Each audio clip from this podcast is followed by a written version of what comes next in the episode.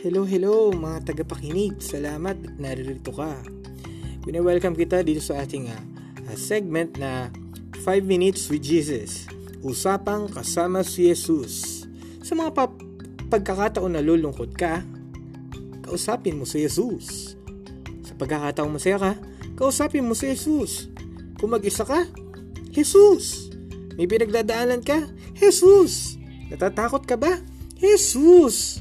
Hindi nang kailangan pang i-memorize. I- dapat, i-actualize mo na agad. So, hello. Ako nga pala si Brother Kevin.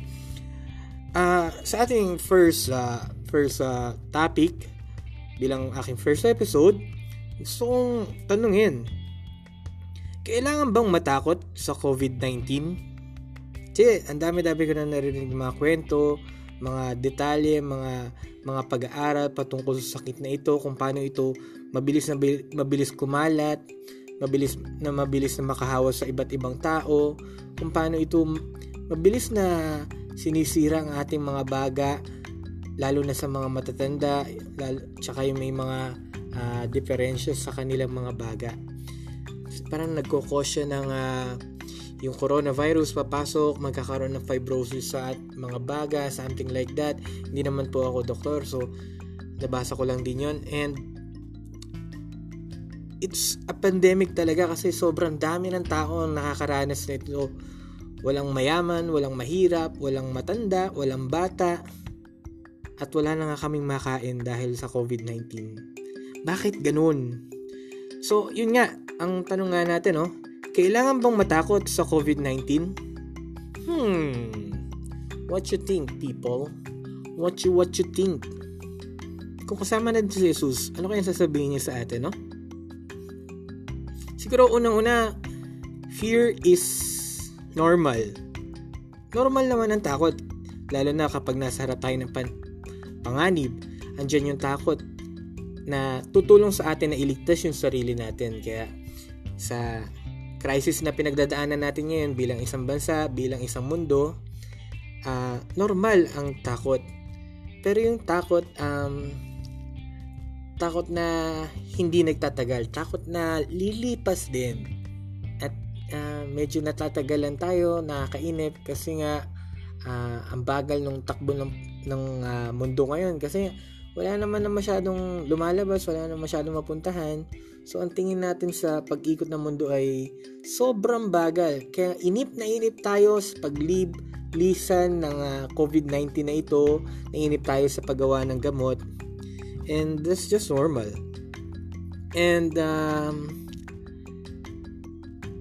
sa tingin nyo, um, kasalanan ba ang matakot? Well, siguro, um, hindi naman. Kasi, takot is an emotion na, na yun nga, nararanasan natin kapag may panganib sa harapan natin. And para sabihin na kasalanan ang pagkatakot, siguro hindi tama yun. Um, binigyan tayo ng kakayahan ng Diyos para matakot, para matulungan tayo, para higit natin maranasan ng pag-ibig niya. Kung may takot tayo sa sakit, iiwas tayo sa sakit. Kung may ta- takot tayo sa peligro, iiwas tayo sa peligro. Kung may, kung may um, takot tayo sa pagkakalayo-layo, magsasama-sama tayo. Ito ay tulong ng Diyos para sa atin, para higit tayong uh, maakit sa kanyang kabutihan, sa kanyang pag-ibig na, na handa niyang ibigay sa bawat isa sa atin. And pangalawa, kung ang kasalanan, kung ang pagkatakot ay hindi kasalanan, yung pagkatakot kaya nagdadala ng uh, ng uh, despair sa bawat isa sa atin? Siguro, oo. Kasama ng takot, merong despair, merong merong kawalan ng pag-asa kapag uh, andun yung takot. Initial, initially, ah.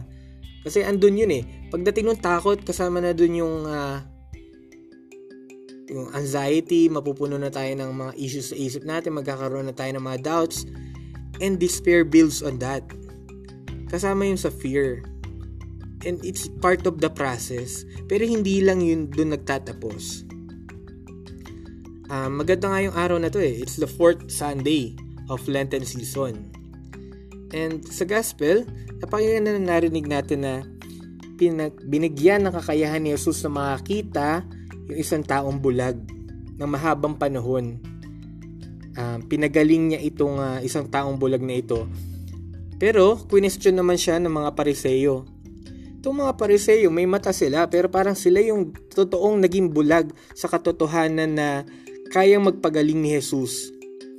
Sa panahon natin ngayon, na punong-puno tayo ng takot, pag-aalala para sa mga mahal natin sa buhay, andun yung uh, um, nabubulag tayo sa pangyayari sa ating paligid.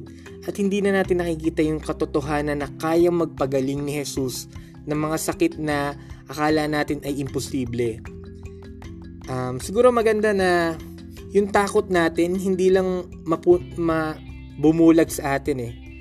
Kung, bagkos, sana yung takot na to, ito yung higit na mag- maging daan para makita natin yung katotohanan na si Jesus ang maghahatid sa atin sa kagalingan, si Jesus ang magpapalaya sa COVID na yan, si Jesus ang... Uh, ang uh, magbibigay ng uh, uh, reward mo sa mga bawat sakripisyong ibinibigay mo para maka-contribute sa society, maka-contribute sa Pilipinas at sa mga frontliners natin.